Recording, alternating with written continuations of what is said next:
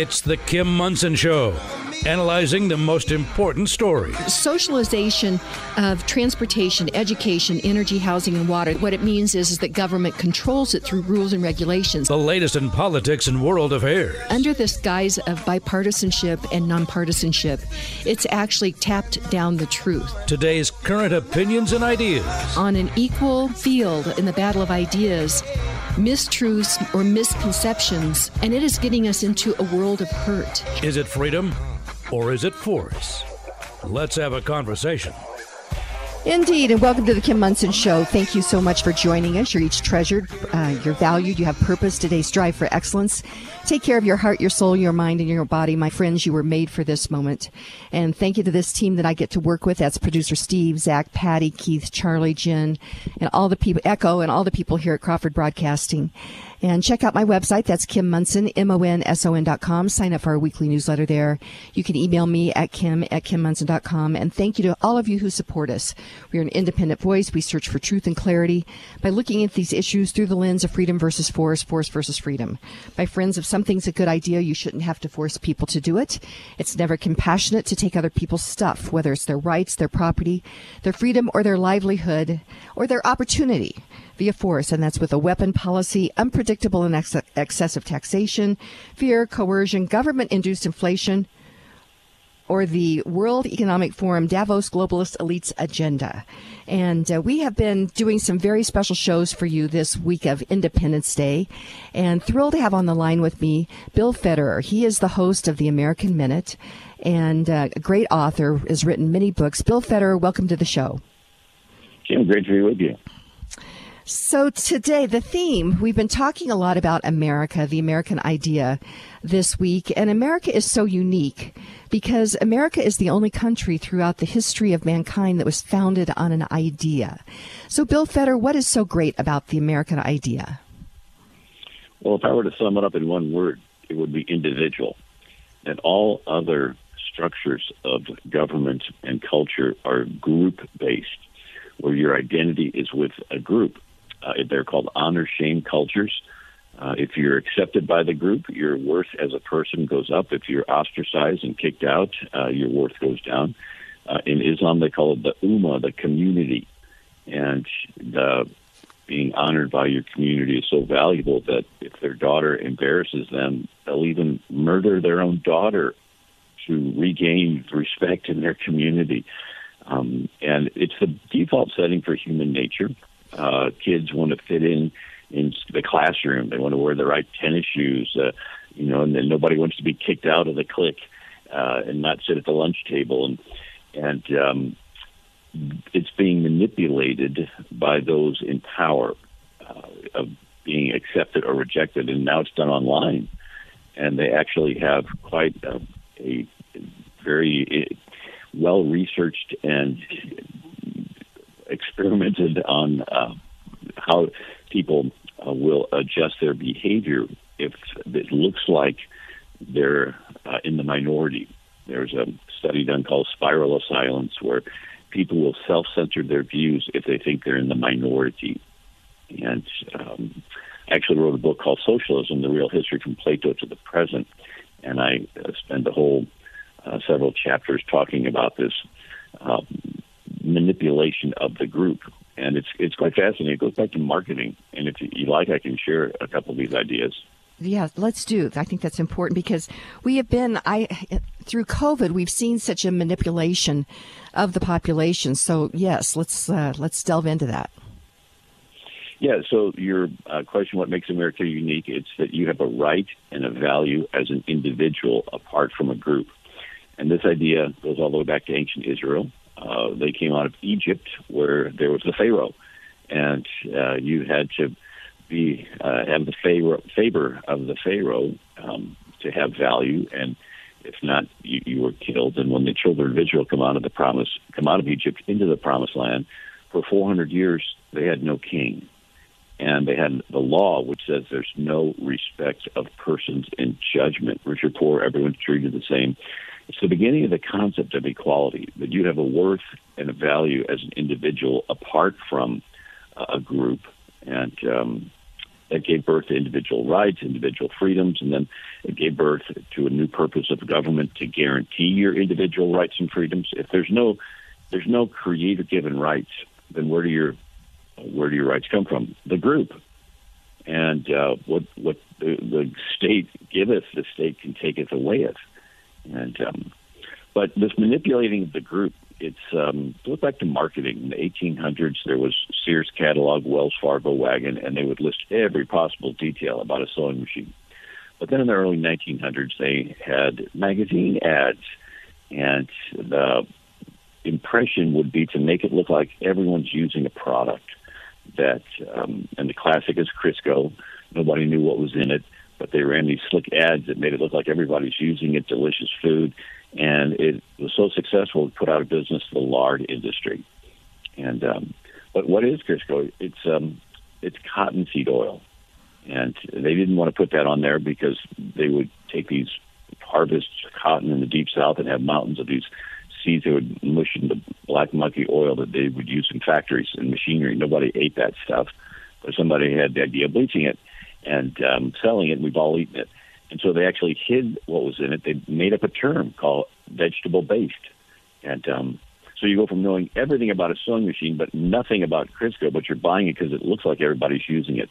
And this idea of keeping up with the Joneses, they had a cartoon in the New York newspaper that made fun of this, that everybody's buying stuff just because they see other people having it. And the person that really perfected this was Edward Bernays. Edward Bernays. He was the nephew of Sigmund Freud, uh, the psychologist. And in 1928, Edward Bernays wrote a book called Propaganda. And he talks about women go into a department store and think they're buying shoes when they're not. He says the shoes were picked out for them by the marketing executive who paid the actors to put them on, who paid the photographer to take the pictures, who paid for the magazine ads. And the ladies buy the magazine, see the shoes, and, and they buy them. And so he says a large manufacturer of women's shoes has a popular actress wear the shoes. The, the fashion spreads. The man who injected this idea into the shoe industry was ruling women in one department of their social lives. And so Edward Bernays goes on today, the minority has discovered a powerful help in influencing the majority to mold the minds of the masses. They find in propaganda a tool which is increasingly powerful, regimenting the public mind. And then he changed the name propaganda to public relations. And he wrote a book called The Engineering of Consent. So in America, we're a government con- by the consent of the governed. But what if you could manipulate the consent of the governed, uh, right, through these marketing tactics? So Edward Bernays says the manu- manipulation of the opinion of the masses is an important element in democratic society. Those who manipulate this unseen mechanism constitute an invisible government, which is the true ruling power of the country. And so another person, Noam Chomsky, wrote a book called The Manufacturing of Consent. Uh, Oswald Spengler, a historian, said democracy has become a weapon of the moneyed interests. It uses the media to create the illusion that there is consent of the governed. And um, then you have the Spanish American War, uh, where the, the media realized how powerful that they could sway public opinion when it comes to foreign policy. Um, in Cuba, the people were being treated terrible by Spain, but America didn't care. Uh, and so William Randolph Hearst, who had the New York Journal, and Joseph Pulitzer, who had the New York World, they used their newspapers to push a foreign policy of going into Cuba and helping the Cubans. And uh, they would print their newspapers on inexpensive paper that would yellow quickly. And so they ended up calling this yellow press journalism and it worked. And um, and so uh, the the classic is before they could print photographs in newspapers, they would have a artist draw etchings, and so the artist that William Randolph Hearst sent to Cuba was Frederic Remington, and he tells Remington, "You furnish the pictures, and I'll furnish the war." And so this idea that gee, the, the media is more powerful. Um, this is uh, this manipulating of the masses has a origin that goes all the way back to Greece. That uh, you had these democratic city states. Demos means people, cratia means rule. In a democracy, the people rule. Uh, the word for city is polis, like metropolis. And so politics is the business of the city. And they would have 6,000 citizens in Athens, and they would all get together and decide what's, what they're going to do in the city. But if you had an agenda, how do you pitch it to the whole city? I mean, do you go to 6,000 people and pitch it? No. So they invented something called theater, where they get the whole city together in an outdoor amphitheater, and they would put on plays where uh, comedies, tragedies, satires, where they would ridicule and buffoon certain points of view and honor and extol other points of view. And from that time till now, theater is always political in a country where it's the people who make the decisions, and you're wanting to influence the people. And um, so the um, the story goes on. Now, a little scripture. Um, Pilate wanted to release Jesus, washes his hands, says he didn't do anything wrong, and uh, the chief priests moved the people that they should rather release Barabbas. And uh, and so then Pilate says, "What should I do with him, the King of Jews?" And it says, "And to content the people, Pilate delivered Jesus unto them to be crucified." So here you have the majority being influenced by the minority of chief priests. And so, this idea of a minority controlling the majority uh, through swaying public opinion uh, is uh, pretty well established historically.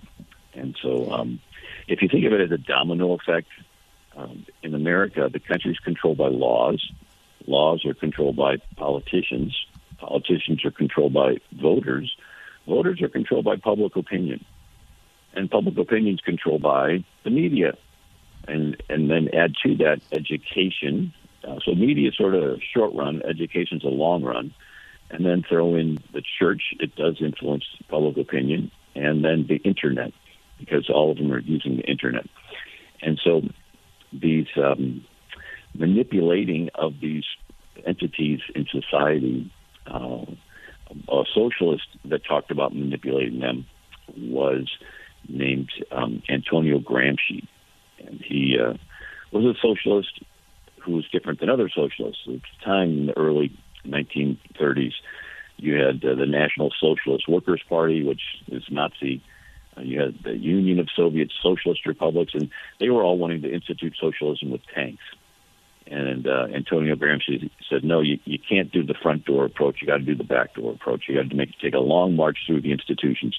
You got to rot the Western civilization from the inside. Get rid of this idea of the individual, and it's going to take a long time.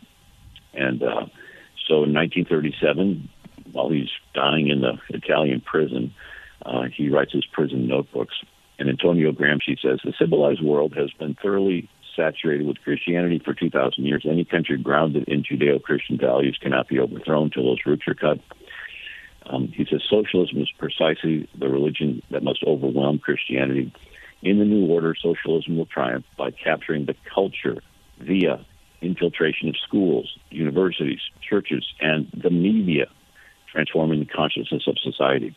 So he's talking about this uh, influencing the getting control of the the influencers, so to speak, in the media, in churches, universities, schools. And okay, um, okay, Bill. Boy, um, this is fascinating. I'm talking with Bill Federer. He is um, the host of the American Minute and an author of many different books. Uh, we're going to go to break. Before we do that, though, the show comes to you because a lot of great sponsors. One of those is Hooters Restaurants. They have five locations. That's Loveland, Westminster, Aurora, Lone Tree, and Colorado Springs. And they have all kinds of specials for both lunch and uh, happy hour, Monday through Friday. But uh, how they become sponsors of mine, it's really a story about freedom and capitalism and free markets.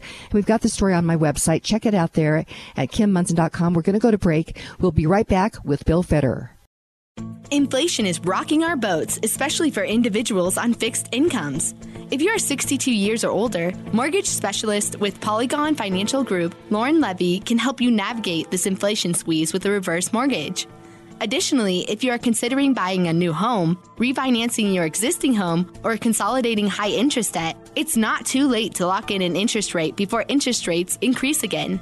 Don't wait. Kim Monson recommends you call Lauren Levy today at 303 880 8881 for a no cost consultation. That's Lauren Levy at 303 880 8881. Medical freedom, patient choice, and informed consent are all staples of comprehensive health care. You'll find exactly that at Roots Medical, located in the Denver Tech Center, offering specialties in hormones, thyroid, gut health, detox, and COVID recovery. Functional, comprehensive primary health care. Roots Medical, getting to the root of your healthcare concerns. For more information, visit rootsmedical.net. Roots Medical is a proud member of Colorado Healthcare Providers for Freedom.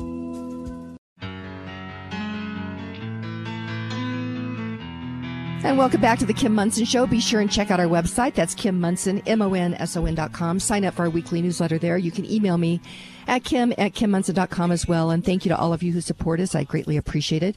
We're an independent voice. We search for truth and clarity by looking at these issues through the lens of freedom versus force, force versus freedom. If something's a good idea, you shouldn't have to force people to do it. And socialism is not about free stuff. That's just the carrot to get people to vote for it. On the line with me is Bill Federer. He is the host of the American Minute.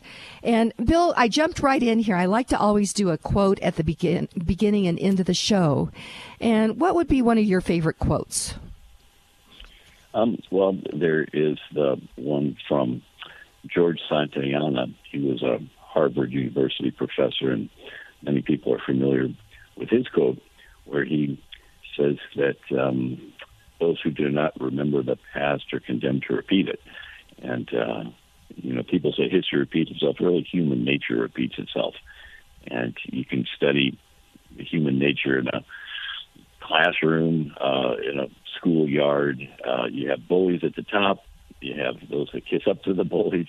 You have those that are afraid of the bullies, and that those that say uh, I'm leaving and they go go somewhere else, but they end up starting a repeat of it. And um, uh, and so you go through history and you see that um, this ten, trend for power to want to concentrate. Uh, you have those that want to concentrate it for good reasons. Um, maybe you're being attacked and you need somebody to be a captain to organize you. Um, that's good, but then this captain has kids and grandkids who claim to be a special family, a, political family, a political machine, and before you know it, you got yourself a gang, you got yourself a king, and uh, everybody in town has to kiss up to him, and then if they don't, they're kicked out, and so it, it's a default setting for human government. This power wanting to concentrate. And that's why it was so unique when ancient Israel came out of Egypt around 1400 BC. And for 400 years, they, they were literally the first nation with no king. They had an entire nation with millions of people and no king. And it worked because every citizen was taught the law. And what motivated them to follow the law? Well, there was a God who was watching everyone. He wants you to be fair. He's going to hold you accountable in the future. So everybody's walking around, you have temptations to steal. And you're about to steal, and then you think, oh, God's watching me. He wants me to be fair. He's going to hold me accountable sometime in the future. Maybe I should hesitate stealing. And it creates something in your head called a conscience. If everybody in the country actually believes this, you can maintain complete order with no police. And it worked for 400 years in ancient Israel until the priests stopped teaching the law. And it says every man did what was right in their own eye. And it turns into chaos and sodomites raping concubines who get chopped in pieces. And, you know, the Levites with silver graven images and all kinds of. And then finally, the, the people go to Samuel the prophet and they say, This self government thing's not working anymore. We want to be like the other countries. We want a king. And the rubber band snaps back and they get King Saul who takes their land and kills most of the priests and rules as a tyrant. And so, uh, even Plato talked about this model. Uh, 380 BC in Athens, he says, Demos means people, Crasso means rule, democracy, the people rule, and the chief characteristic of a democracy is tolerance. Everybody tolerates each other. It's wonderful. Then they tolerate people that are a little bit off. Then they tolerate people that are a lot off. To finally, they're tolerating lawlessness and it turns into random crime and chaos and windows being smashed and stores being looted. And and in this chaos people begin to say we want someone to come along and fix this mess. And Plato says then along comes a philosopher king and he he's all smiles. He promises everything to everybody. And as he consolidates power people realize he's getting too powerful and they cast it in his teeth. And he has a choice give up the power, which he's not inclined to do because Plato called him a lover of power, or get rid of the people confronting him. And so he purges his administration and military of anybody with a virtue. All he wants is yes men.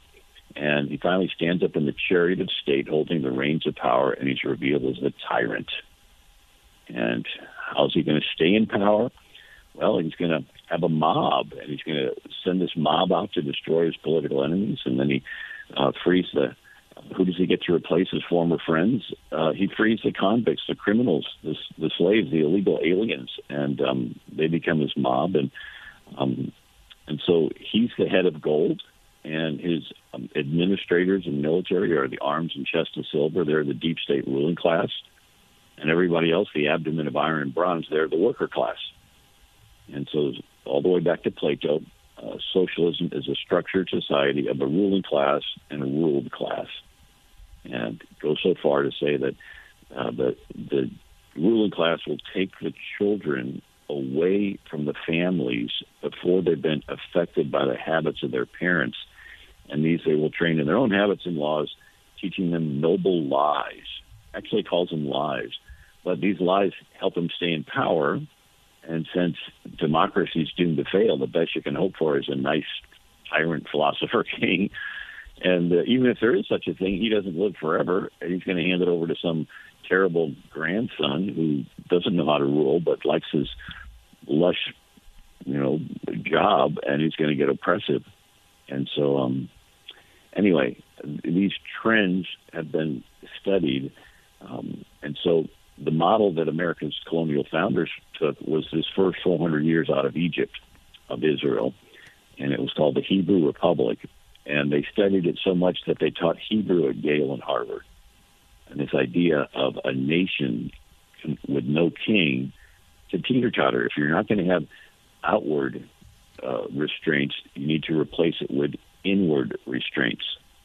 So it's not just libertarianism. Okay, let's get rid of all the outward laws. Okay, well, if you're not going to replace it with internal moral laws, it's just going to be chaos. And so our founder said, okay, we're going to teach the kids. So that's why they taught the Bible in schools. And, you know, up until 1964, they had Bible reading in schools and prayer in schools and all that because they realized that, it, again, it's like telling a teenager, um, look, you're a good kid. You have internal morals. You can come home whenever. Um, you know, but if you don't follow those internal morals, hang around the wrong friends, drink and drive and party, you're going to be pulled over by the police and put in jail behind bars. So, teenager, you're going to be controlled either voluntarily from the inside or forcibly from the outside. It's the same way with a nation where you're going to be voluntarily controlled with internal morals. And what motivates them to follow these internal morals is accountability to a, a just God. Or we're going to tell kids there is no God, there's no right and wrong you don't even know if you're a boy or a girl anymore. Uh, they t- kids are totally borderless, totally guideless. You shove these kids out, and they just follow their feelings, and their feelings can change every day. And that you have to, you know, pamper them and say, "Well, I'm going to call you a different pronoun today because I don't want to hurt your little feelings." And these kids go out and they get offended at somebody and they kill them. And we're shocked that they actually acted out what they were taught. It's like, hey, I got an idea. Why don't we put a sign on the wall that says, "Don't kill anybody, don't steal from anybody, don't lie to anybody, right? Don't rape anybody." Maybe like put the Ten Commandments back up, right? And um, if the whole purpose of schools is to teach kids and and alter their behavior, uh, why don't we teach them some behavior of you don't just follow your feelings every day, you control your feelings. Mm-hmm. Um, and um, anyway, um, so ancient Israel was the model that America's founders uh, modeled after. But this idea of having a virtuous, so in ancient Israel, they were taught the law, but, but even Plato, 380 BC, talks about people having virtue. But uh, in Plato's time, they didn't have a Judeo Christian God. They had a bunch of fickle Greek deities that nobody believed in anyway. And so Plato says, look, this this virtue thing is is temporary. It's not going to last very long. Uh, it's going to turn into pleasure, and people are going to seek pleasure, and um, and then it's going to turn into chaos, and then out of chaos, you're going to get a king. Oh my gosh, Bill actually- Fetter. This is fascinating um, because what you're talking about, I'm looking at where America is today. And I, when, we, we're going to go to break. When we come back, I want to ask you what virtue means, what you think of virtuous society, what that means exactly. I'm talking with Bill Federer. We're talking about the American idea, also socialism, kind of the history of all of this. And we're going to go to break. When we come back, we'll talk about what is virtue, what's a virtuous society. So we'll be right back with Bill Federer. And before we go to break, one of our great sponsors, uh, Steve Cruz, co owner of Three Points Financial, is on the, the line. Happy Independence Day week to you, Steve Cruz. Thanks. You too, Jim. So, what's your thoughts uh, on this uh, this Friday? Uh, well, continuing along the, the topics of, of, return on life versus return on investment that we've been talking about, uh, this this final section, as part of that, uh, is is fulfillment, and one of the main areas of that is return on autonomy or you know independence, and our financial resources help us um, have a little more freedom uh, with with the decisions that we make, and so this would be you know I am a person that has you know good return on autonomy can say you know I'm utilizing my financial resources in ways that help me uh, free my time. I feel freedom in my work relationships, uh, and how I live my life. And so that's one of the big, the big areas uh, as well with, with return on life. And some of the questions that uh, you know if people don't feel that they have as much freedom as they want. Uh, some of the questions they might ask, you know, have I made purchases that have caused stress in my life? And we look around and some of you know the freedoms that we have uh, here in the U.S.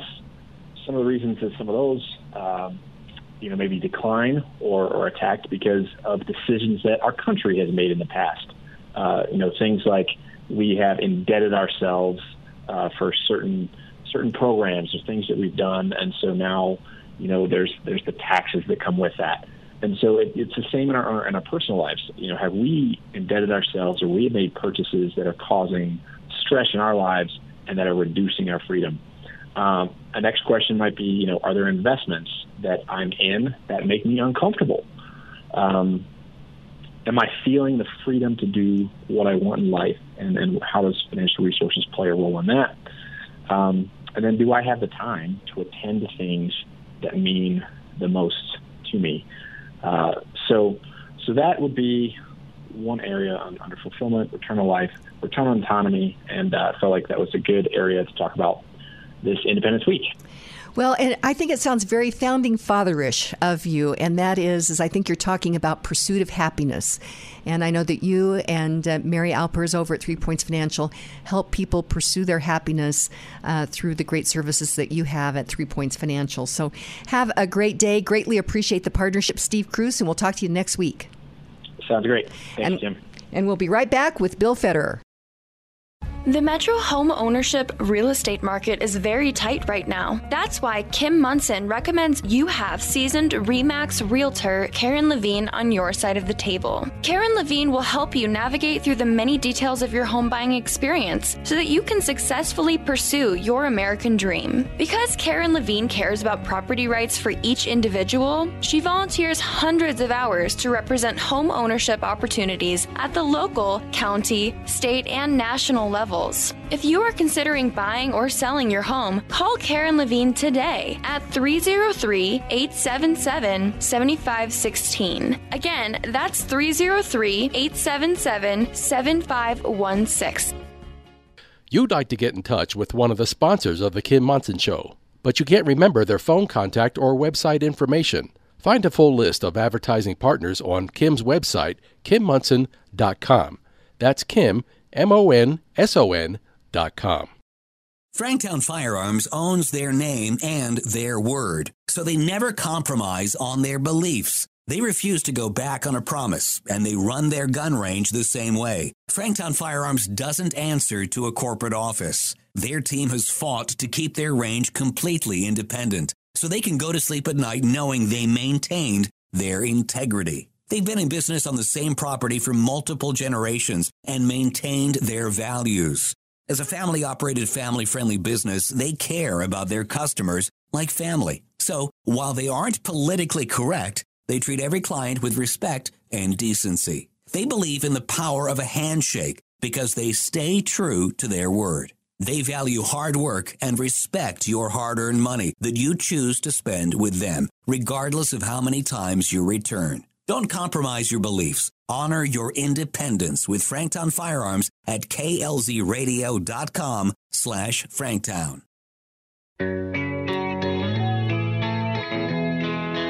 And welcome back to the Kim Monson Show. Be sure and check out our website. That's Kim Monson, M-O-N-S-O-N dot com. Sign up for our weekly newsletter there. And you can email me at kim at kimmonson.com as well. And thank you to all of you who support us. We're an independent voice. We search for truth and clarity by looking at these issues through the lens of freedom versus force, force versus freedom.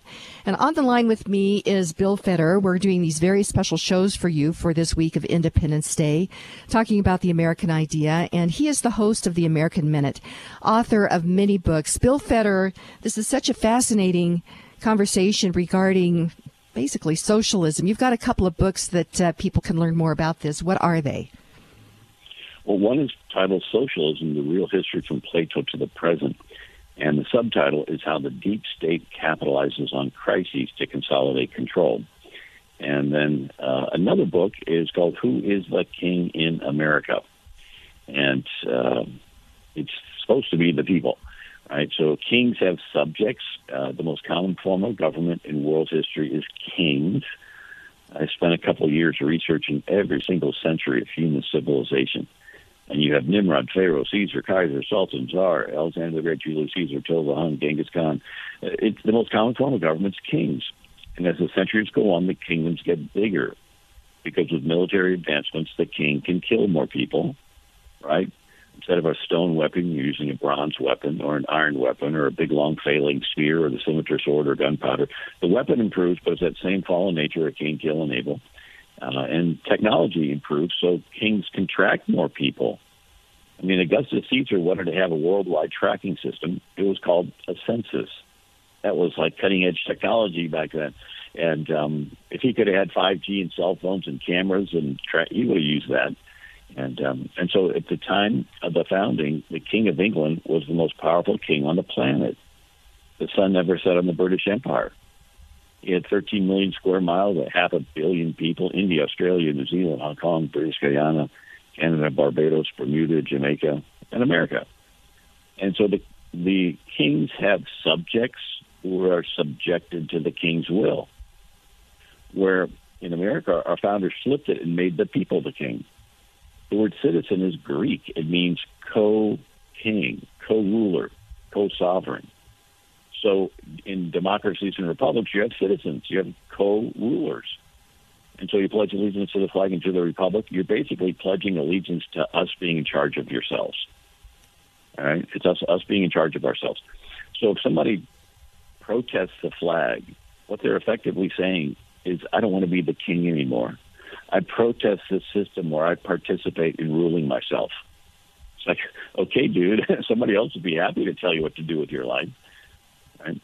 And so America is an empowering of the individual. So you get to be the king of your life. You get to decide where you want to live, who you want to marry, what church you want to go to or not go to, um, what career you want to pursue, what clothes you want to wear, what food you want to eat. You get to make all these decisions about your life, and then all of us together make the decisions for the country. And so, uh, democracies and republics are attempts to take the power of the king and give it to the people. And so, um, but, a democ. Go ahead. Well, Bill, in we um, actually did a teaser when we went from the last segment to this segment, but that requires a virtuous society. So, what does the word virtue mean? Does that mean looking at your neighbor and judging them, telling them how they behave? What What does that mean exactly?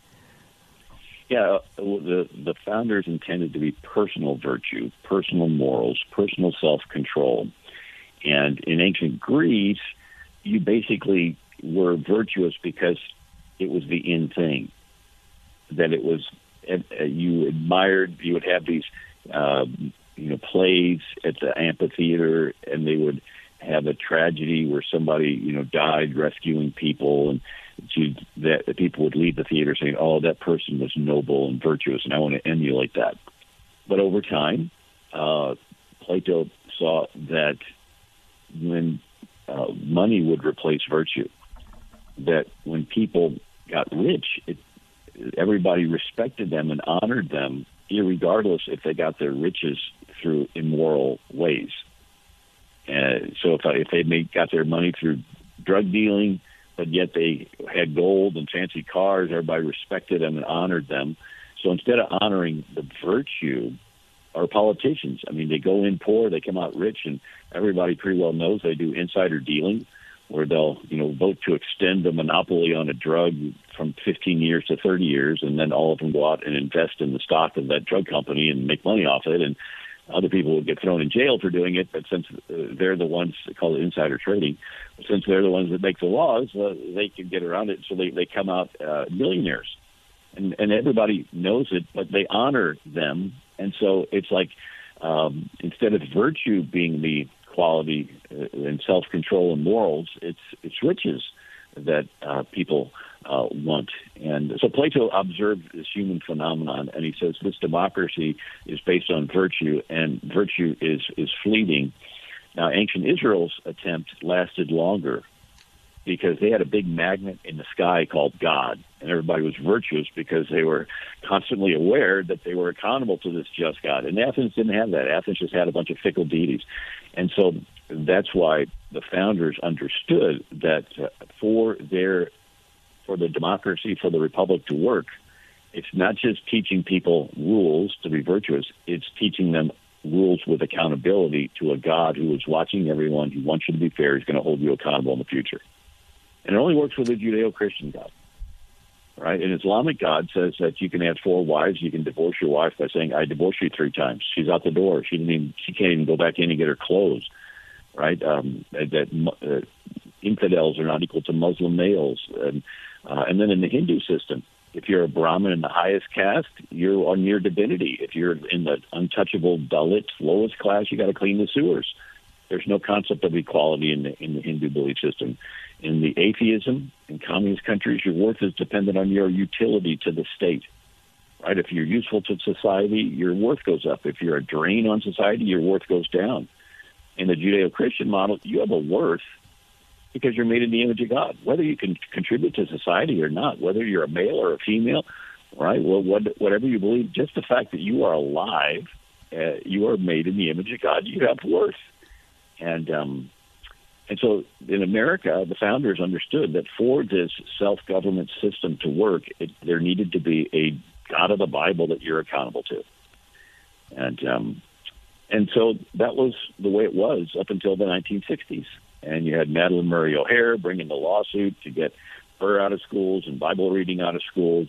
And then uh, in that vacuum, you got sucked all this leftist ideology, which basically teaches kids there is no right, there is no wrong, there's no God, there's no morals. It's just your feelings for today. Um, or maybe you get your rights from a, uh, a social contract or a social compact or whatever the the the latest. And so it's like, oh well, if you can manipulate the the general public opinion, then you then you can change what's considered right or wrong. And so all this effort goes into manipulating the public opinion, because if there's no God, who decides what's right or wrong? The group, mob, the collective. And so I got all this media wanting to influence the group. Um, and so it's a it's a moving goalpost. And so you got you know somebody that was on the front line of moving it was uh, Harry Potter, right, with her series, and there were you know sort of a, a fuzzy gray, what's right, what's wrong. Um, and so she was like their hero for a while. Uh, you know, they'd promote all the movies, but but then she had a friend that says that there actually is such a thing as a man and a woman, and uh, the author, you know, defends her friend. Well, all of a sudden, the author is now ostracized. She's now an enemy. She's like, you know, uh, a terrible person because she's not embracing the transgendered agenda. So it's a moving goalpost. And whoever's on the front line today, if they're not continually pushing this agenda, they'll get thrown by the wayside. You know, somebody can be a hero and then they find some tweet they did 20 years ago before they were woke, and all of a sudden they're canceled. Um, and it's um, it's an anti-biblical uh, worldview, and it's moving goalposts, and it's the media that sets what's acceptable in the group. It's it's basically peer pressure on a on a national and global scale. And um, but the Judeo-Christian model is uh, it's the God of the Bible that decides what's right and wrong, and this God wants you to treat everybody fair, and this God says there's no respecter of persons in judgment, and um, and if you blow it, you're forgiven, um, but you there still is rules, and um, and so this is what America's founders taught in colonial New England, particularly Massachusetts, Connecticut, Rhode Island, um, New Hampshire. It's called New England, and not not Virginia. Virginia was an Anglican colony with a king at the top of the Anglican Church, whereas these New England colonies had uh, the Puritan, Pilgrim, the Protestant, uh, congregational forms of church government, where everybody in the congregation is involved, and they simply took their church involvement model and made it their community model, and so everybody in the community was involved. And um, they actually had the church meeting and the government meeting in the same building. They were called meeting houses. The Old South Meeting House, if you go to Boston. Um, the word synagogue is Hebrew. It means meeting house. And that's where the rabbi would teach the law, but that's where they would elect their city elders. And so in New England, they would meet in the meeting house. The pastor would teach the Bible, but that's where they would, you know, elect their city elders and make all the decisions. And so when the Revolutionary War starts, the British military governor of Massachusetts, Thomas Gage, outlaws town hall meetings. He says democracy is too prevalent in America. You don't need people meeting and being involved. You just do what the king tells you. It's, so it's a in America it was bottom up, we the people, but the English model was top down, the king. And so uh, so America is an experiment of empowering the individual, and then all of us individuals get to be in charge of the country. But uh, the subtitle of my book, it's called Socialism, the real history from Plato to the present, but the subtitle is How the Deep State Capitalizes on Crises to Consolidate Control. So if the people have the power and the king wants it back, does he just ask for it? Well, the people aren't in a hurry to give it up. And so there's two ways that people will give up power. One is fear. You get people in fear, they'll trade freedom for security. And the other is free stuff. The government gives them free stuff till they get dependent. And then you want to continue the free stuff, you got to incrementally give up your freedom. Oh my so gosh! It's like a drug. Like Yeah. a drug dealer takes over a neighborhood two ways. He can come in with guns, or he can give away free drugs and get everybody hooked. Oh my gosh. Okay, Bill Federer, our conversations always go so quickly because there's so much information, but I appreciate it. We're going to go to break. On the line with, with me is Bill Federer. We're talking about really the American idea and socialism. Uh, but before we do that, though, the nonprofit that I have adopted is the United States Marine Corps um, Memorial Foundation, the USMC Memorial Foundation. They are raising money to uh, remodel the Marine Memorial out at 6th and Colfax. And as we are talking about this, it's so important that we remember our history. We remember those that have given their lives for us so that we have freedom. And uh, the Marine Memorial was uh, dedicated in 1977, so it's time for a remodel. Paula Sarles and her whole group are working hard to do that. So you can go to usmcmemorialfoundation.org. That's usmcmemorialfoundation.org, and you can donate. You can buy a brick to honor your loved one, uh, but it's a really important thing to do. So we'll be right back with Bill Federer.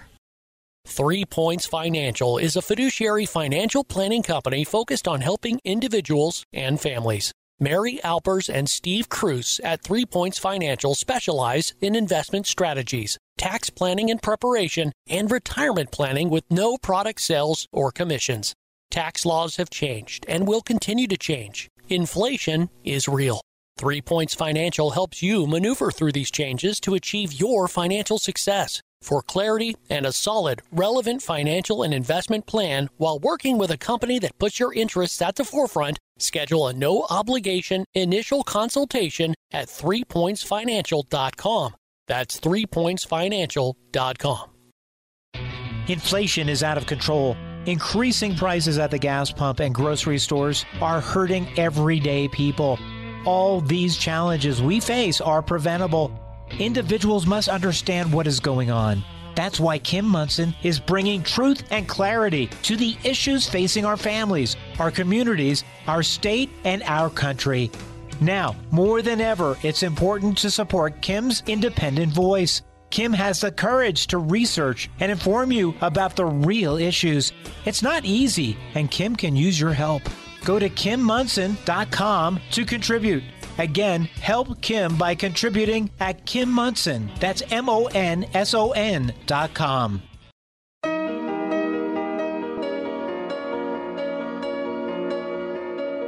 And welcome back to the Kim Monson Show. Be sure and check out our website. That's Kim Monson, M-O-N-S-O-N dot com. Sign up for our weekly newsletter there. You can email me at kim at kimmonson.com as well. And thank you to all of you who support us. We're an independent voice.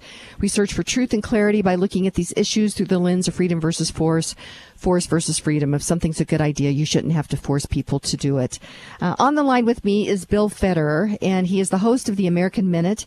And again, what's the total title of these two books that uh, are relevant to the subjects that we're talking about today, Bill Federer? Sure. Well, one is called Who Was the King in America? And it goes through all the world's history, shows the most common form of the government's king. America's founders flipped it and made the people the king. And uh, it's quite fascinating. Uh, so, was the King in America? The second book is Socialism, the real history from Plato to the present. And the subtitle is How the Deep State Capitalizes on Crises to Consolidate Control. My website's AmericanMinute.com. But on that socialism idea is that since the most common form of government is a king, and democracies and republics are attempts to take the power of the king, give it to the people. Uh, by the way, um, democracy has a double meaning.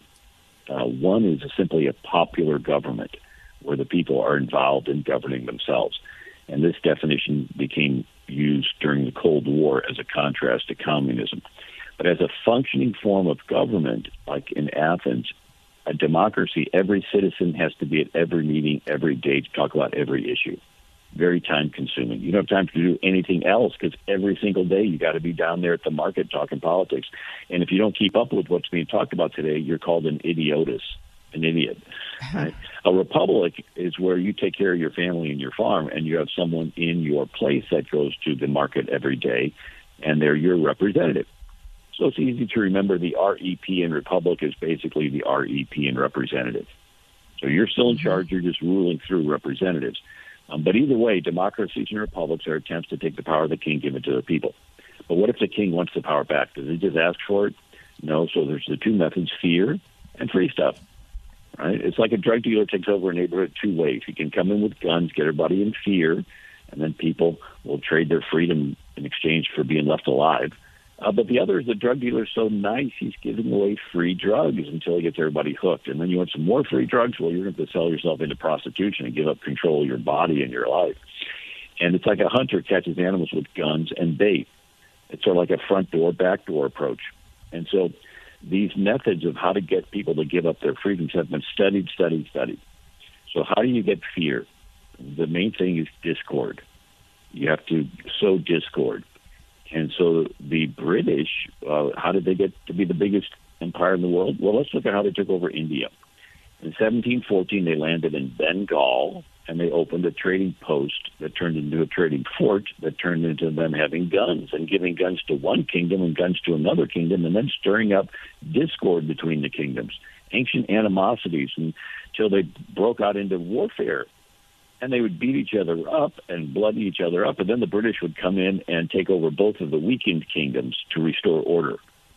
And they did this again and again and again until they took over all of India, a quarter of the world's population. They tried doing it in America during the Revolutionary War. They'd go to the Indians on the frontier and incite them to scalp and so forth. And uh, it was Hegel that turned this into an equation. So Hegel's over in Germany. Napoleon just conquered. Six million people died during the Napoleonic Wars. Uh, Germany wasn't Germany yet. It was a bunch of kingdoms, Prussia, Saxony, Bavaria. And the King of Prussia says, We can't get conquered that easy again. We need to strengthen the state. We need to take rights away from the people, concentrate it in the state. He gets a philosopher named Hegel who teaches at the University of Berlin. And Karl Marx is one of his students. And Hegel comes up with something called dialectics. And it's basically taking the British model of sowing discord, but making it nice and clean for a chalkboard.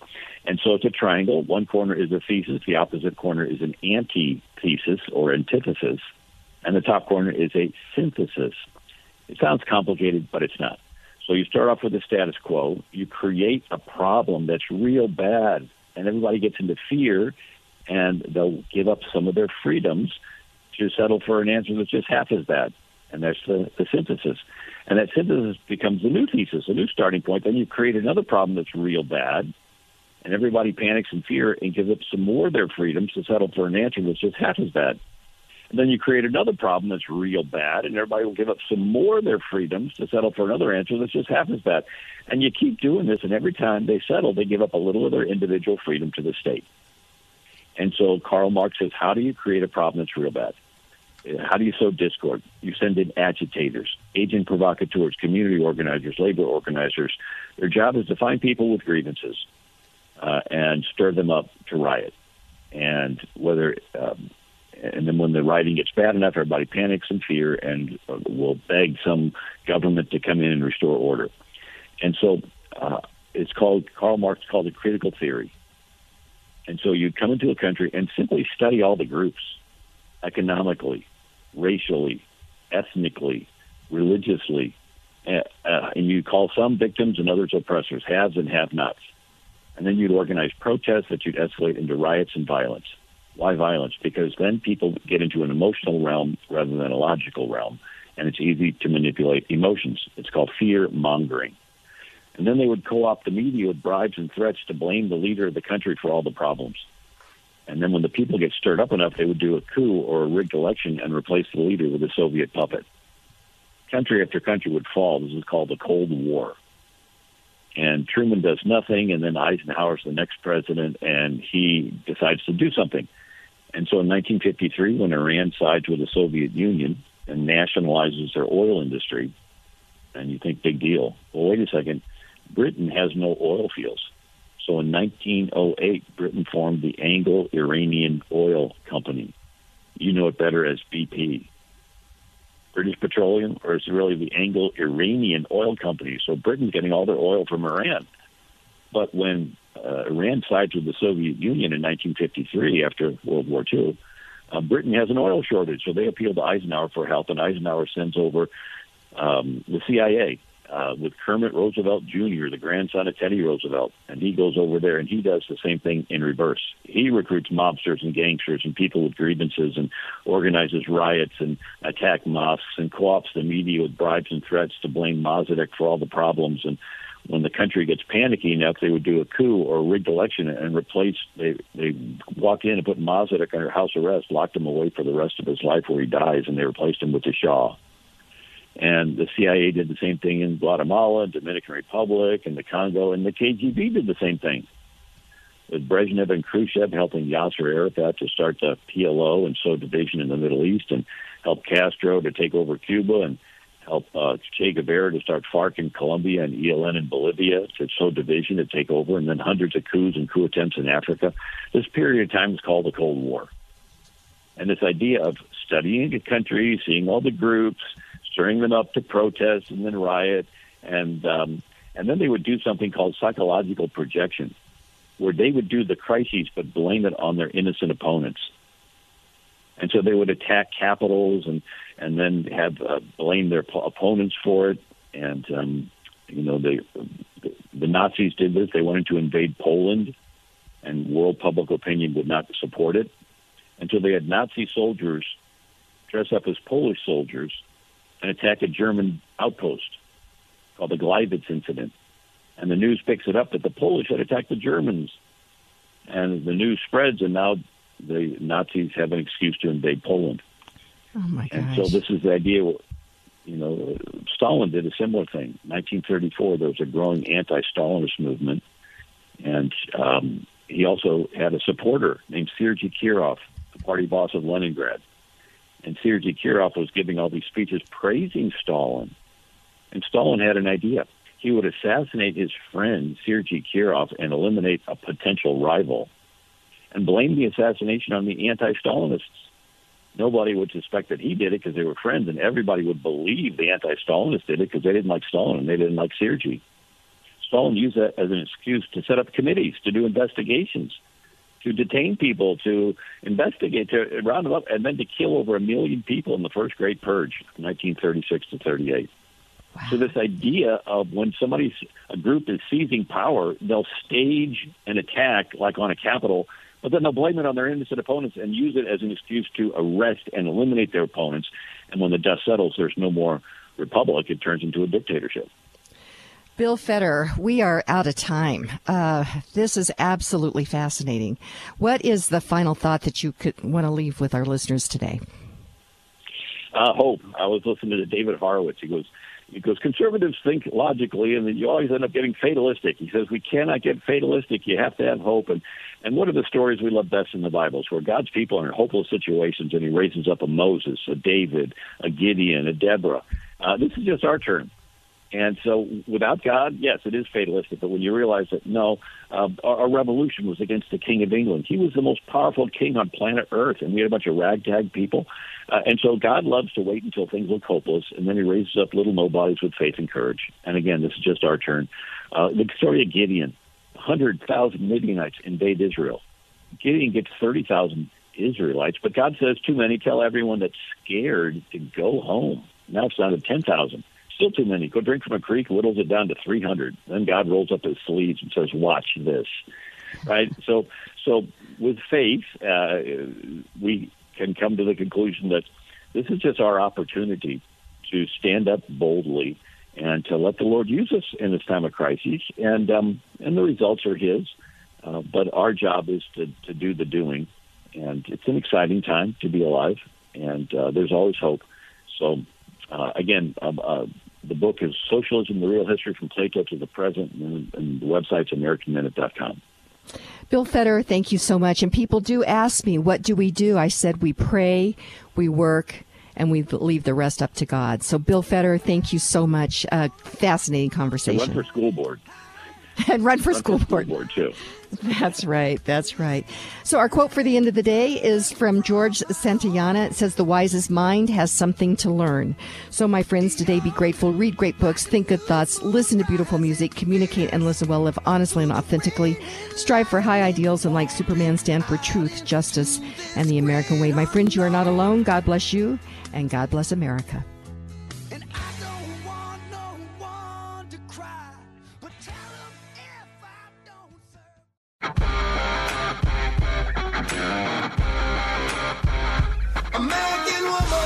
It's the Kim Monson Show, analyzing the most important stories. Socialization of transportation, education, energy, housing, and water. What it means is, is that government controls it through rules and regulations. The latest in politics and world affairs. Under this guise of bipartisanship and nonpartisanship, it's actually tapped down the truth. Today's current opinions and ideas. On an equal field in the battle of ideas, mistruths or misconceptions, and it is getting us into a world of hurt. Is it freedom or is it force? Let's have a conversation. And welcome to the Kim Monson Show. Thank you so much for joining us. You're each treasured, valued, you have purpose. Today, strive for excellence. Take care of your heart, your soul, your mind, and your body. My friends, you were made for this moment. And I get to work with a great team. That's producer Steve, Zach, Patty, Keith, Charlie, Jen, Echo, all the people here at Crawford Broadcasting. It is a Friday, producer Steve. How do you say it? Finally, fantastic Friday. Fabulous Friday, definitely. Uh, there So- it is. There it is. Fabulous. And uh, we've done something very special this week. Uh, we've had, uh, we always have great guests, but very special guests. And we're talking about the American founding, uh, the hope for America, the American idea. And um, just really have enjoyed putting these uh, things together for you. Check out our website. That's Kim Monson, M-O-N-S-O-N dot com. Sign up for our weekly newsletter there. And you can email me at kim at kimmonson.com as well. And thank you to all of you who support us. We are an independent voice. We search for truth and clarity by looking at these issues through the lens of freedom versus force, force versus freedom. My friends, it's never compassionate to take other people's stuff, whether or not it's their rights, their property, their freedom, their livelihood, or opportunity via force, whether with a weapon policy, unpredictable and excessive taxation, fear, coercion, government induced inflation, or the World Economic Forum Davos elites agenda. And we're seeing that play out right now in America. Uh, I'm thrilled to have on the line with me Stan Everitt. He is the founder and creator of a, a important project, the Legacy Project. Uh, Stan Everitt, welcome to the show. Thank you, Kim. It's great to be here. Well, it's great to have you back. And I wanted to start with a quote from Samuel Adams. Uh, he was one of our American founders. He was born in 1722. He died in 1803. And want to uh, find out what you think about this quote. He said, It is no dishonor to be in a minority in the cause of liberty and virtue. Uh, what's your thoughts about that, Samuel? Not Samuel Adams, uh, Stan Everitt. well, what what a nice compliment comes from Adams. But um, well, I think he's an astute observer of that time, as well as kind of bringing in the ideals of the Enlightenment uh, thought process and recognizing the political process. I mean, he's very um, interesting fellow relative to his ability to affect change through a political process. So he's saying you don't have to be the vast majority in order to stand firm in liberty, and you will then be able to affect change because of the principles as opposed to the politics. So I think he's a good good man and uh, has uh, great history. Seems to be one of the second tier uh, Sons of Liberty, but in fact, he's the guy who started all of that. So, an interesting fellow. Well, and it is difficult to be in the minority. It is difficult to be the contrarian. But throughout history, it's been those that, and to be the contrarian for liberty and for principles. Um, right now in America, uh, there's, I, I think there's an awakening, stand to this, and it is is because there are those that are willing to stand on those principles and remind us of those. And I think you creating the the legacy project that is has such an interesting history. And I remember that you said that you would get together with a friend for coffee and you would you would just be frustrated and you finally you, your conversations would be um, sometimes I, I think maybe even a little anger if i remember right. And then you said we've got to do something about it. So tell us about that. Well uh, this was like a 25 year uh, process of a friend and myself. And yeah, we would get to coffee, be three hours of uh, sitting around talking, patting ourselves on the back to how smart we were. If everybody would just listen to us, then all the problems of the world would be solved. And we would attack, you know, whether it was schools or government or churches or whatever, uh, we would have an opinion about it and were sitting around expressing the negative uh, part of that.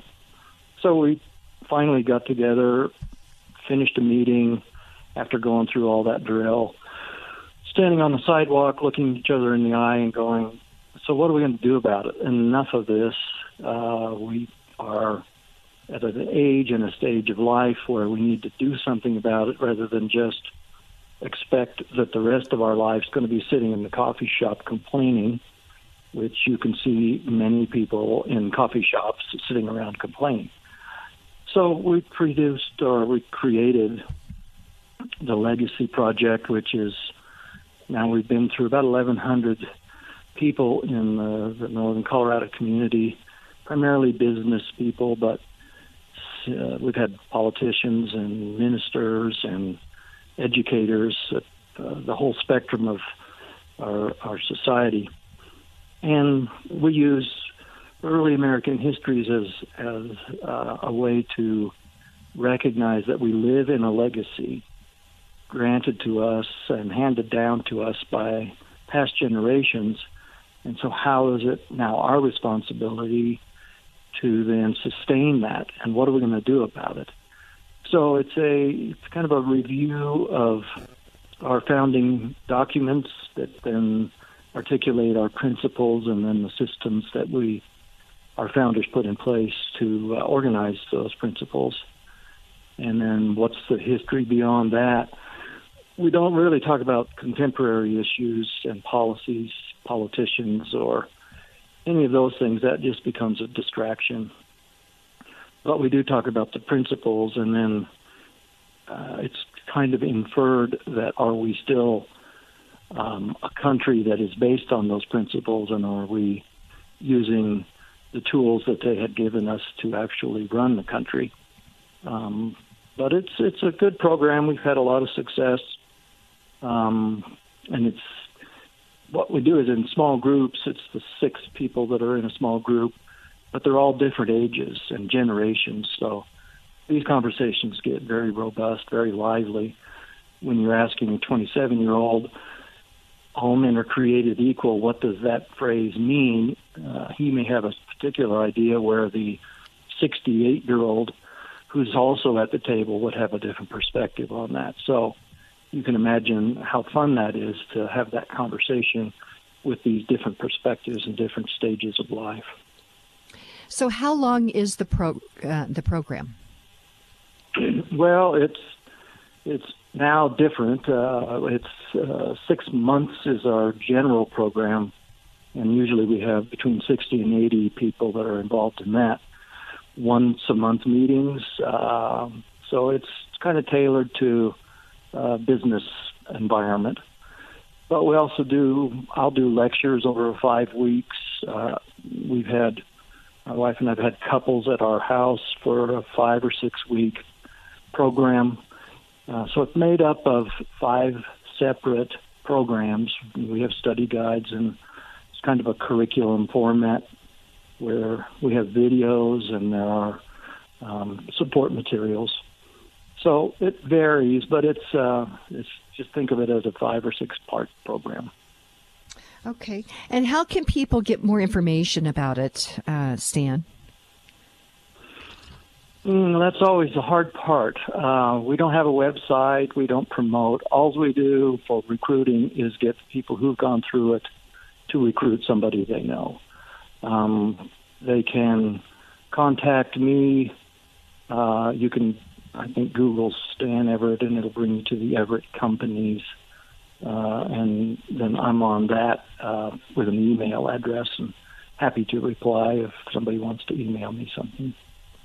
Okay. And uh, you've really seen a transformation of of people's perspective many times, correct? Oh yeah, yeah, and uh, frustration. Part of the process is to uh, in, reintroduce them to things they think they already know. And they say, well, why don't I've I've seen this all my life. Uh, for instance, I've pledged allegiance since I was in kindergarten. Yet they don't even know what they're pledging to. They're always saying, "Well, I'm pledging to the flag." Well, no, that's fabric. No, I'm pledging to the United States of America. Um, I'm pledging to, you know, under God. I'm pledging to this. Well, no, no. In fact, you're you're pledging to the republic, for which all those things stand as symbols, but you're actually pledging allegiance to the republic. And so then we go through the next lesson, which is the American form of government, with the question on everybody's lips what is a republic? Because nobody can answer that question after you tell them that's what you're pledging allegiance to. So there's a lot of that where there's a many, many aha moments and people start to parse the words of the Declaration of Independence, and they also look at the purpose of the Constitution as opposed to walking through all of the sections and the various articles, and uh, and we'll go through the Bill of Rights. But we're looking at that in the form of the principles of the Declaration. How are we organizing those principles? into a system that can fulfill those ideals. Um, so it's it's fascinating where they are now understanding, you know, the general purpose as opposed to that particular clause or this particular item, and that's how they learned it in junior high and high school. And even had some peoples with master's degree in history, colonial history, in particular, and they said we've never even looked at this history in this context. Now it all makes sense. I've had a army ranger, a hired assassin, literally is how he characterized himself. He said, "I never knew what the cause was that I was fighting for when I was in Iraq." With going through this program, I now understand the cause, and I think it's an honorable cause. So wow. it does transform people's thinking uh, to raise their awareness as to what the value of this incredible experiment uh, that we have in our republic. Oh, it's absolutely fascinating. We're going to go to break. I'm talking with Stan Everitt. He was explaining the uh, Legacy Project. And uh, so we're going to go to break and we will continue the conversation. The Metro home ownership real estate market is very tight right now. That's why Kim Monson recommends you have seasoned REMAX realtor Karen Levine on your side of the table. Karen Levine will help you navigate through the many details of your home buying experience so that you can successfully pursue your American dream. Because Karen Levine cares about property rights for each individual, she volunteers hundreds of hours to represent home ownership opportunities at the local, county, state, and national level levels. If you are considering buying or selling your home, call Karen Levine today at 303 877 7516. Again, that's 303 877 7516. You'd like to get in touch with one of the sponsors of The Kim Monson Show, but you can't remember their phone contact or website information. Find a full list of advertising partners on Kim's website, kimmonson.com. That's Kim, M O N S O N dot com. And welcome back to the Kim Monson Show. Check out our website. That's Kim Monson, M-O-N-S-O-N dot com. Sign up for our weekly newsletter there. And you can email me at kim at kimmonson.com as well. And I have on the line with me Stan Everitt. He is a founder, creator of uh, the Legacy Project, which is a it's a fascinating project where he brings together it's primarily men correct in the legacy project. Is that right stan? That's our main focus but we're doing uh, couples at the same time. Okay, and uh, and then also you have videos. I know that you have been making presentations uh, regarding this as well. Uh, but it's it's fascinating as people transform. And I typically don't use that word because that was an Obama word, but transforms their thinking to understanding our American ideal, our American principles, and I I think I think we may be in the third founding of our, our American Republic. And when I say that, hmm. it would be the third founding of of understanding once again what America stands for and reclaiming those principles because I think we've gotten uh, uh, uh, far away from that. Government has not remained limited, it's gotten quite big. What's your thoughts on this? Yeah, well, I think that's a, a good description. Um, unless we know the alternative, which we're now being forced to understand what the alternative is because of the political climate that we're in.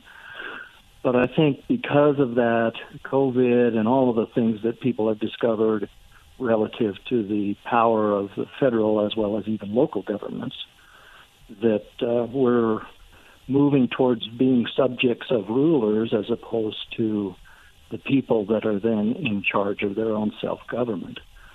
So, yeah, I, I think that's a good description of it. Are you encouraged or worried? Well, uh, I'll say anxious, uh, which is a combination of encouragement and worry. but okay, um, I think I'm that too. yeah, but I I guess uh, I meet many, many younger men and women and people involved in starting a charter school in our uh, local district. Um, some of the candidates uh, I've been involved with. In in my opinion, the the the culture is awakening to the ideals of the founding, which include Judeo-Christian values but it also includes ideas such as virtue, such as nobility, such as neighborliness. And I'm seeing people really that aren't angry, they're frustrated, but their approach to then overcoming their frustration is to step up and participate and do it with a loving heart as opposed to an angry heart, which is uh, what you always see on the media, I guess. So I guess um, interesting word, encourage. If you think of the opposite of that, which is discourage, but the core of both of those is the word courage. And so I'm not out of courage, and I'm trying my best to promote courage amongst myself as well as others. So, um, yeah, that's that's kind of the place that I'm in. I whenever I meet a young person that's involved in all of this or wanting to be involved in all of this, then I get excited because they are really seeking truth, and you can use those uh, founding documents to uh, help them understand what the truth is. We hold these truths to be self-evident. Is the kind of beginning of the the heart of the Declaration's principles, and I think people are longing for that. And once they're given that information, then it changes them. Well, and the Declaration, this vision, America was founded on this idea that all men are create, uh, created equal with these rights from God of life, liberty, and pursuit of happiness. And the Constitution, ha, explained uh, how the Constitution then relates to that, um, you know, that ideal. Well, and after endowed by our Creator with certain rights, unalienable rights, life, liberty, and pursuit of happiness, is how we are supposed to operate from a governmental standpoint. That to secure these rights, governments are instituted among men, deriving their just powers from the governed. So that's the principle that organizes the Constitution. How do you then fulfill the idea of self government by the people where the power resides? And you do that in a format then that fulfills the two principles above all men are created equal and they're endowed by that creator with certain rights. So that to secure these rights, governments are instituted among men. So that's the principle that then becomes an upside down perspective on how we're supposed to organize our society. Because we've always been under rulers and subjects. That's kind of the organizational framework of all society prior to us. So the founders come up with this new form based on their experience with the Enlightenment and the Great Awakening that puts government at the bottom and the people at the top. So that's what the Constitution does in its own dysfunctional format of all these complications and there's you know three branches and there's dispersed power through federalism to the states and to the people and it's really intended to go through a very long and arduous process by debate as opposed to bullets and guns in order to then come up with the best laws possible. So that to me is the system that's the Constitution, um, and it's restrained, luckily, by a Bill of Rights that are articulated that limits the government. Should have been called the Bill of Limitations on Government as opposed to a Bill of Rights. And I think uh, you take those two things, and that's how they've organized our political system. And they also organize an economic system that's unique without uh, parallel throughout the world. And I think that we've been living off the um, fruits of that economic system. Uh, again, it would be a limited government, low taxes, low regulations, uh, which then that in uh, the individual has the opportunity to pursue their life, their liberty, and their happiness, and. Uh, and all of this has been under attack from a public policy standpoint, uh, and we're, as you, I think you mentioned, we are seeing we're seeing that right now, and I think that people are we're seeing the adverse effects of that right now, and people are waking up and starting to take action. Um, but it's it is I'm I'm like you. I think that I'm anxious about what's going on uh, as I look at you know our children, our grandchildren. I am I am a bit anxious about that, um, Stan Everitt. Yeah, but you're doing something about it, Kim. Uh, and so what you do, what I try to do, is every day go out and encourage the courage of people to then participate, wake up, and become players. So that's our role. Uh, if we're anxious about something, then we shouldn't just go and you know uh, get into a warm bath and just spend the day there. we, we should get out of our chairs and we ought to go someplace and reach out.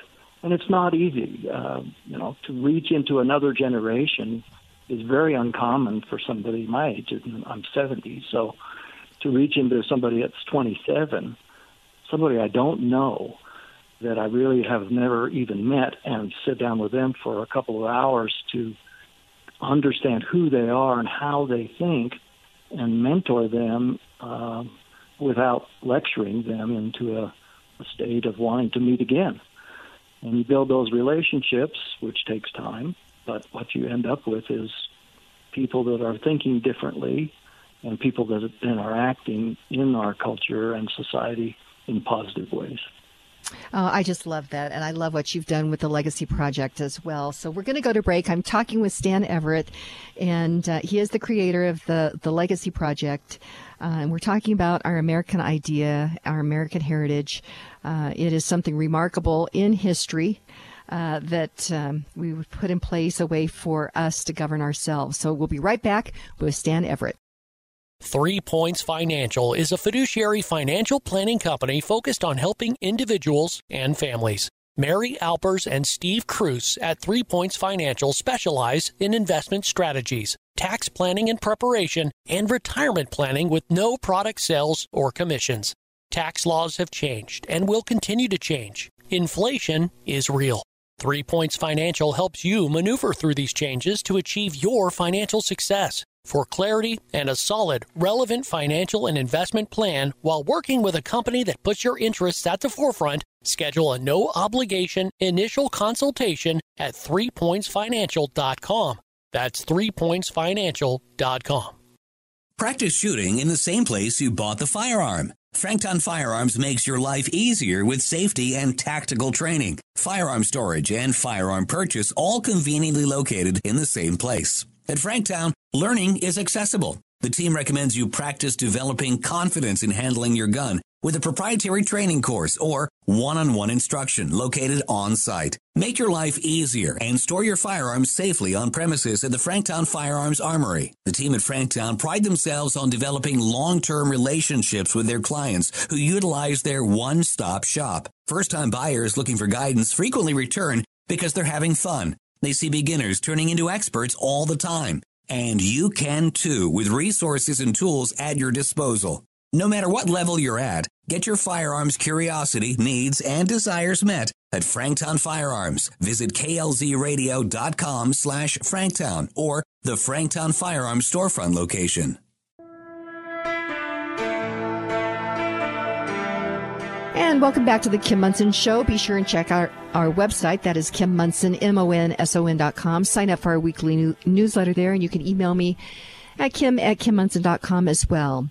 And on the line with me is Stan Everitt. He is the founder of the Legacy Project, which is uh, it's a fascinating project, bringing um, people together to understand our our founding, our our founding documents, and how they're connected, how the Declaration is connected to the Constitution, and in 2022 America. There has, it seems that there has been such an assault on our founding documents. Um, our kids have been taught that the Declaration and the Constitution was just a bunch of old white guys, a bunch of old sla- slaveholders, um, er, slave owners, and um, that they're irrelevant. How do you respond to people when they say that? Well, I get that at every session. Um, you know, the attack of Jefferson being a slave owner. Um, my response to that is uh, so you're claiming that Jefferson was a hypocrite could you please tell me uh, who you know that isn't a hypocrite, including yourself? Uh, which shuts them down to some degree. And then I, you know, the, the era of that time frame and all history before had slaves, and not just slaves in the nation, but slaves that were imported or conquered and brought to the nation. So we aren't, we didn't invent slavery. Um, so you're, you're characterization is inaccurate. If you want us to judge everything that you do now and then in the future discredit that um, because you have done some things that aren't right in the eyes of today's culture, then all of a sudden everybody becomes worthless.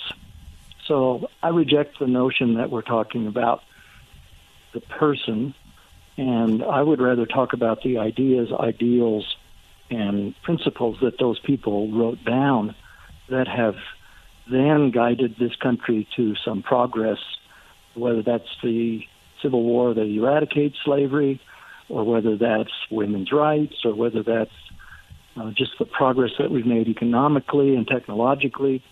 But all of those things really come from the principles of the Declaration. So let's stay on the principles as opposed to start to attack the uh, the players. Well, and t- again, t- just to reiterate, slavery at that time was prevalent throughout the world. And uh, I think that the Americans, I think maybe even Jefferson said this has been foisted upon us. And so, imperfect people, we are all imperfect, but they had this ideal that is is very very it is perfect. This idea that all men are created equal. As calvin uh, coolidge said if all men are created equal then that is final. But with these rights from god of life liberty and pursuit of happiness uh, it just put in place uh, a situation. If you if that's what you believe then you can't have slavery. And it was only what 80 um, four score and seven years. So 87 years later that this little country went to war to settle that question of could one man own another. That never that didn't happen in his history at all either stan. No.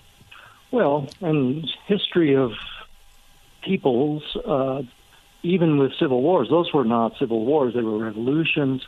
And it was basically, we've got to get rid of the crown, um, but we're going to replace it with another group of people that will then be a new crown. In the United States, we replaced the authority or the ruler of the king with the authority and the rulership of the creator. So this is a declaration not only of independence, it also has a declaration of dependence written into it because we're we're offering a alternative to man being the, the ruler and the highest power. Now we're acknowledging that there's a higher power in the Creator or God, and that's where we're relying on, and that's who gives us our rights.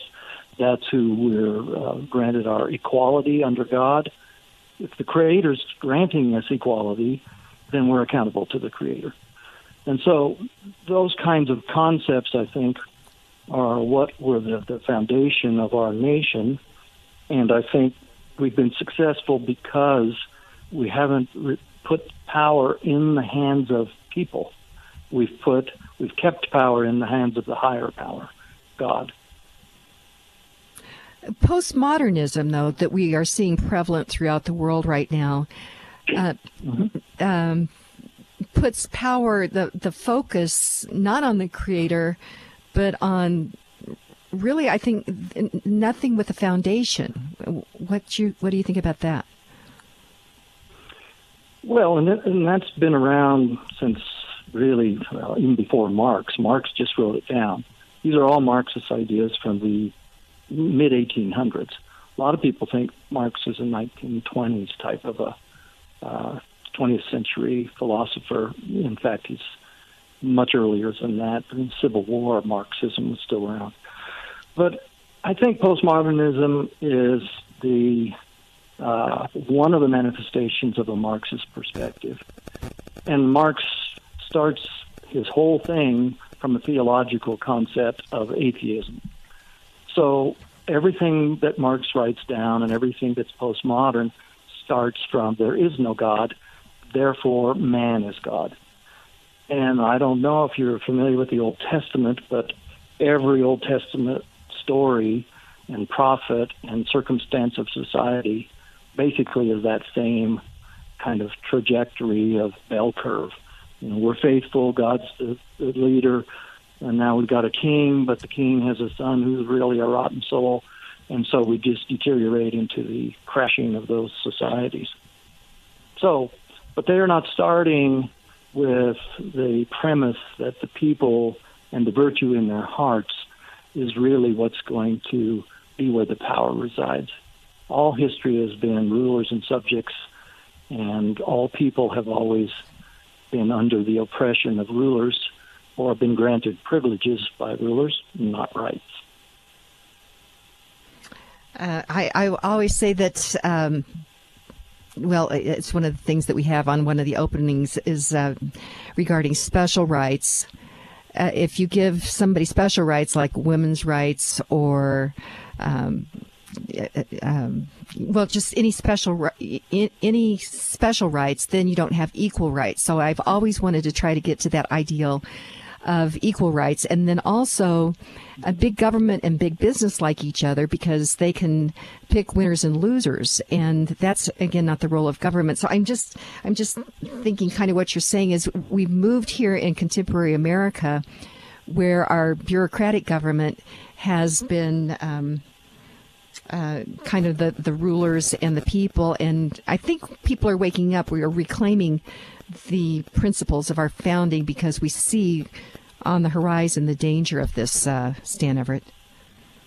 No, you're absolutely right, Kim. I think the the encouragement that we see is, you know, go to school board meetings. It's not just nobody there and they're just kind of going through the motions of passing more insanity. Uh, not educational insanity, but social engineering insanity. but now you have pushback. Now you have uh, lots of moms that are showing up at school board meetings. Um, you know, charter schools are proliferating. Uh, people are leaving the t- typical public schools and going to uh, more classical education and charters, or they're going to religious schools or private schools. Homeschooling, I think, has quadrupled in the last four or five years. So we, we see and this is kind of how the market works. You, you know, you get uh, an idea and you're trying to promote the idea, but if the idea is bad, people will go someplace else. And so what we're seeing is people going someplace else, and I think that's that's good. Choice is good, uh, diversity is good in that context, uh, but it's a power dynamic. So every time somebody leaves the public school, the public school loses not only money, they lose power. And so you're not going to overcome that without engaging in the power dynamic in opposition to what they're doing. And that's what we should be doing. And I see that happening in a lot of places and very pleased with that. It is. And if there was a silver lining to COVID, uh, it is the fact that I think parents saw what was happening in the classroom and they're saying, wait a minute, this isn't okay. Uh, and and so it created all the, these changes. And I always wondered what would um, break the control of the teachers union over education. And then here you have this this COVID. Um, the reaction to COVID eh, did that. And so I think the good Lord works in such mysterious ways, Stan Everitt. Okay. Well, we're on the same page there, Kim. Uh, you know, give me a tragedy that doesn't have a silver lining. I, I've never seen one. So you can have a personal tragedy with death or illness or those kinds of things. But then you look at the legacy beyond the difficulty of that particular moment and it usually influences people and uh, circumstances. There's always a silver lining, and I think, you know, I hear it at uh, different churches and in different environments that, you know, this country is being shaken, and there's going to be a, a challenge as to who's going to stand for the principles of this country and who's going to not. And um, I think I'm seeing more and more people standing up and saying, I got to participate, and I'm going to do it based on the principles of the nation, not on my political expediency or how can I gain more power or money, which is what you're seeing in many of these, whether it's a union at the schools or whether it's a, a collaboration or a cronyism in the economy. Well, and on that note, let's go to break. I'm talking with Stan Everitt. He is the founder of the Legacy Project. And in our last segment, I want to talk about uh, the hope for America. And so we're going to go to break. We'll be right back uh, with Stan Everitt. Medical freedom and personal choice are both sacred to comprehensive, patient first healthcare. At Roots Medical, our providers honor those rights diligently in every appointment. Located in Denver Tech Center, Roots Medical is a functional primary care clinic with specialties in hormones, thyroid, gut health, detox, and COVID recovery. Establishing care with us is just a text message away 303 569 6794. For more information, visit rootsmedical.net. Roots Medical is a proud member of Colorado Healthcare Providers for Freedom. Inflation is rocking our boats, especially for individuals on fixed incomes. If you are 62 years or older, mortgage specialist with Polygon Financial Group, Lauren Levy, can help you navigate this inflation squeeze with a reverse mortgage. Additionally, if you are considering buying a new home, refinancing your existing home, or consolidating high interest debt, it's not too late to lock in an interest rate before interest rates increase again. Don't wait. Kim Monson recommends you call Lauren Levy today at 303 880 8881 for a no cost consultation. That's Lauren Levy at 303 880 8881. All of Kim's sponsors are an inclusive partnership with Kim and are not affiliated with or in partnership with KLZ or Crawford Broadcasting. If you would like to support the work of the Kim Monson Show and grow your business, contact Kim at her website, kimmonson.com. That's Kim Monson, M O N S O N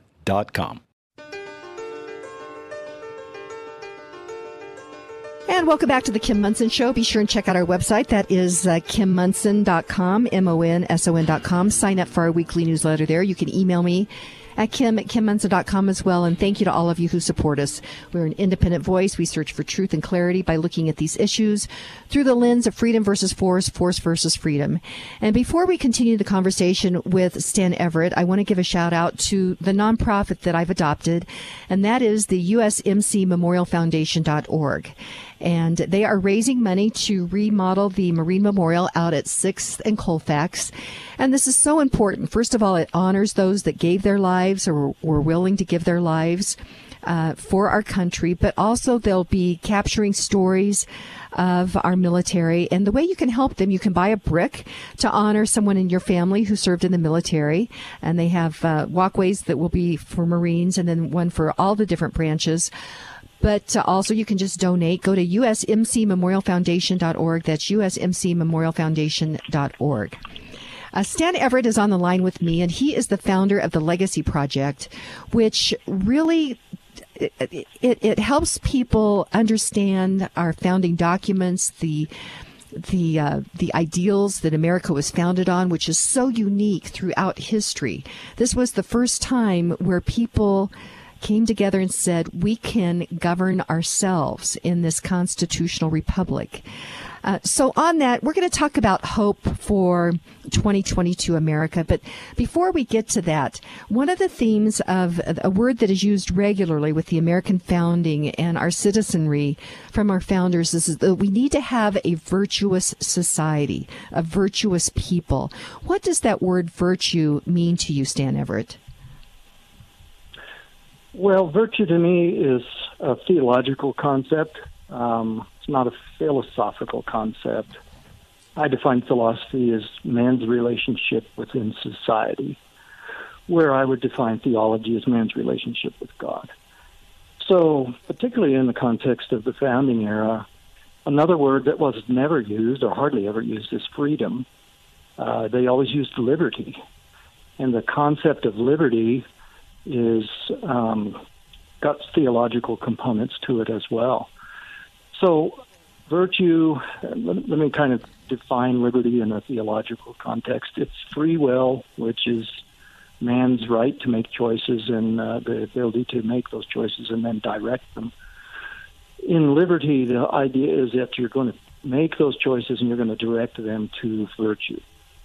And then how is virtue defined in the Word of Liberty? Well, virtue is defined by the faith of the founders, which was a Protestant Christian belief, theological.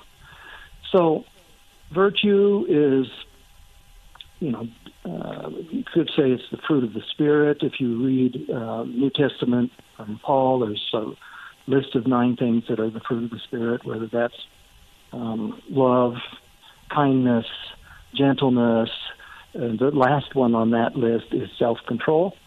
So uh, you've got this whole list of things that would be virtuous.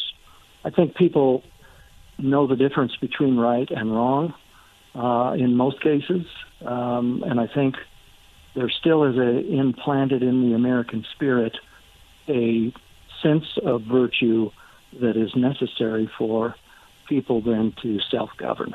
You can't have self-control. You can't have self-government without self-control, and so that's one of the virtues that's uh, listed from a New Testament standpoint.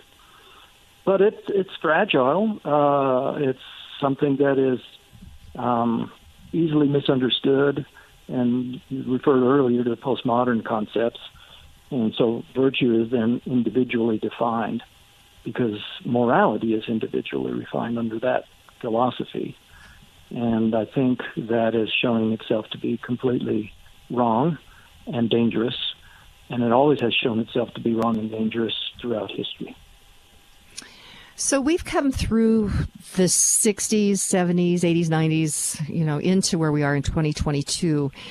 And coming out of the 60s, uh, the feminist movement, which the, the, I think really had its roots in Marxism as well. But the narratives were there that and and I thought hey if women wanted to work and have a career I thought that was great. That was kind of what I thought women's uh, the women's movement was about. But there was something actually I think more sinister uh, about that. And we're now seeing in 2022 all of these different things that came out of the 60s are playing out in our society now. And I don't like what I see, but I think that there's a great awakening happening in America, and I think there's hope for America. How would you address that, Stan? Yeah, well, and, and your example of feminism, I would contrast that to the example of the women's right to vote or suffrage. that all started in churches. That all started uh, as a theological.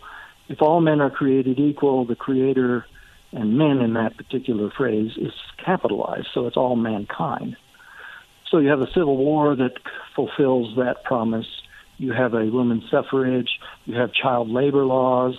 All of these things are based on a theological morality of equality under God. Now, the feminist movement of the 60s and 70s was based on a political idea of individual morality, and it's wrong for me to be uh, placed as a woman and not equal with a man. And so it, it's a clouded version of the theological foundation that was the earlier movements, even Martin Luther King. He was a reverend.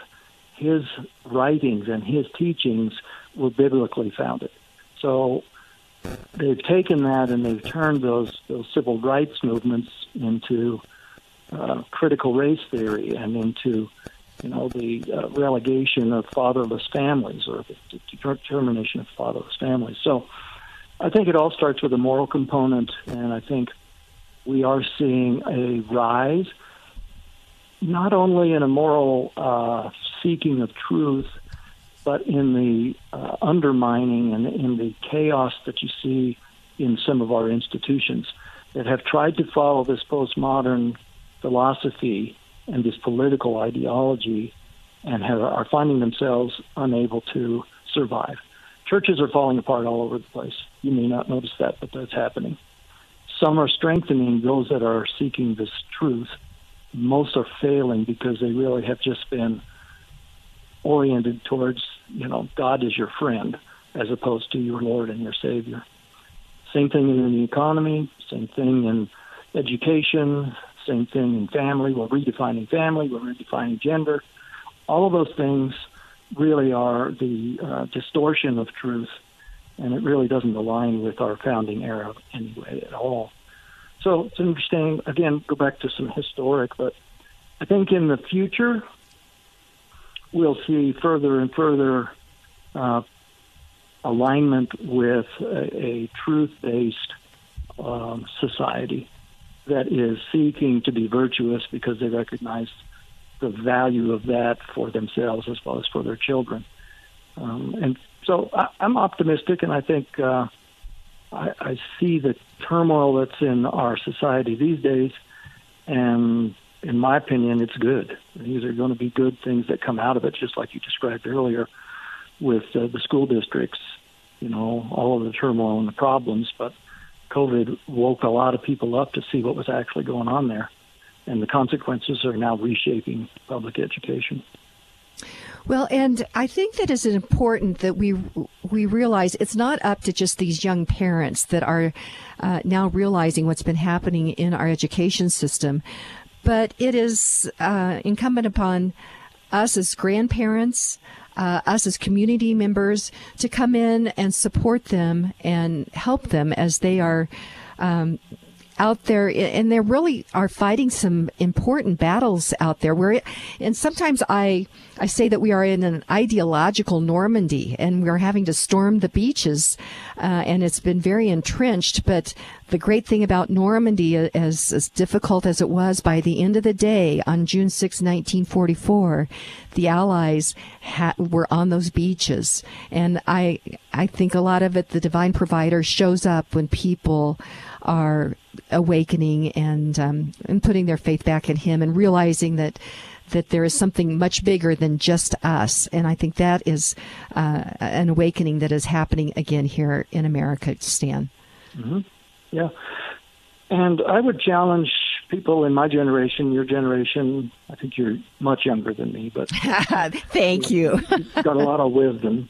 Uh, but I, you know, I, I look at generational choices that my father had to make in World War II in Korea. His father had to make in World War One, and you know the, the turmoil of the Industrial Revolution in the late 1800s, the mid 1800s with Civil War. Those generations, particularly of young people, uh, made the right decision. My generation, your generation, didn't. We succumbed to the temptation of the 70s and the 60s of free love, you know, open this, mm-hmm. drugs, all all that stuff. And even though we recognize that is probably not healthy, we didn't do anything about it. So I think it's time for my generation, our generation, to re-engage. First thing I do to young people is apologize to them for not making the right decisions and not protecting you from what we're in right now. Mm-hmm. And that apology goes a long way to them listening to me. And I think that's important for us to do. You got to repent before you're going to get granted forgiveness. And that's important. And I think it's uh, something that we need to start to recognize. And then just don't walk away and say, well, I'm forgiven, so therefore everything's cool. No, you, you've got to jump in and you've got to participate and you've got to overcome the bad mistakes and decisions by promoting and living the good life uh, that is going to exemplify virtue, nobility, and all the other things, self-control, etc. So uh, that's that's how I would like to promote uh, how we are going to solve this problem. It's not one generation that has to engage in solving this problem. It's all generations. And that's such an important thing in order for wisdom to be imparted to the younger generation, which is obsessed with information, particularly over their telephones. So how do you get them to do it? Well, you got to slow them down, and you got to build a relationship, and you've got to um, prepare them to be challenged in some thoughts, and then nurture them into uh, thinking in the terms of life, liberty, and the pursuit of happiness, and some of these founding principles. So it's it's a challenge, but uh, we've been through a lot of challenges in our lives, and uh, the, the way you overcome them as you stay uh, vigilant and you persist and you make sure that you're steadfast in trying to help the next generation have a better life for themselves as well as their children. And that has really been the American idea when we think about these founders, and we have just a couple of minutes left, that when they said that they pledged their lives, their fortunes, and their sacred honor, they were serious. They signed that Declaration of Independence and they could hear the British cannons down the river, and Britain was the most powerful nation on the face of the earth at that time. But they stepped forward in faith so that they could pass on liberties to the next generation. And we are still living on the, those those men and women that were doing that at that time. So, what's your final thoughts you'd like to leave with us, Stan Everitt? This has been fascinating. Thank you. Yeah. Well, and you just uh, quoted the final line of the Declaration of Independence, but you forgot the pre precedent to that, which is with firm reliance on divine providence. Mm-hmm. So they were pledging their lives, their fortunes, but they were relying in firm fashion on their providence, which is God's plan for humanity. So you can't ignore the faith component of how this society was built and how this society is going to continue to succeed. So I encourage people to really look at that faith component and to take it seriously because that is what's going to be the salvation of this nation. It's not going to be a new candidate. It's not going to be a better economy. It's not going to be whatever. It's going to be a faith based revival. And I agree with you, we're in a revival, uh, maybe the third great awakening or the fourth. Um, but I think we're on the right track in order to take this country into the direction of, a, of, the, of the future that is going to be a successful nation. Uh, Stan Everitt, founder of the Legacy Project, uh, thank you so much. This has been such an important conversation, and I can just feel my heart uh, welling with hope uh, after this. So, again, uh, Stan Everitt, Legacy Project, thank you so much. Thanks a lot, Kim. It's always great to be with you. And uh, definitely. And our quote for the end of the show is from Samuel Adams. And he said, If ever a time should come when vain and aspiring men shall possess the highest state of government, our country will stand in need of its experienced patriots to prevent its ruin. So, my friends, today, be grateful, read great books, think good thoughts, listen to beautiful music, communicate and listen well, live honestly and authentically, strive for high ideals, and like Superman, stand for truth, justice, and the American way. My friends, you are not alone. God bless you, and God bless America.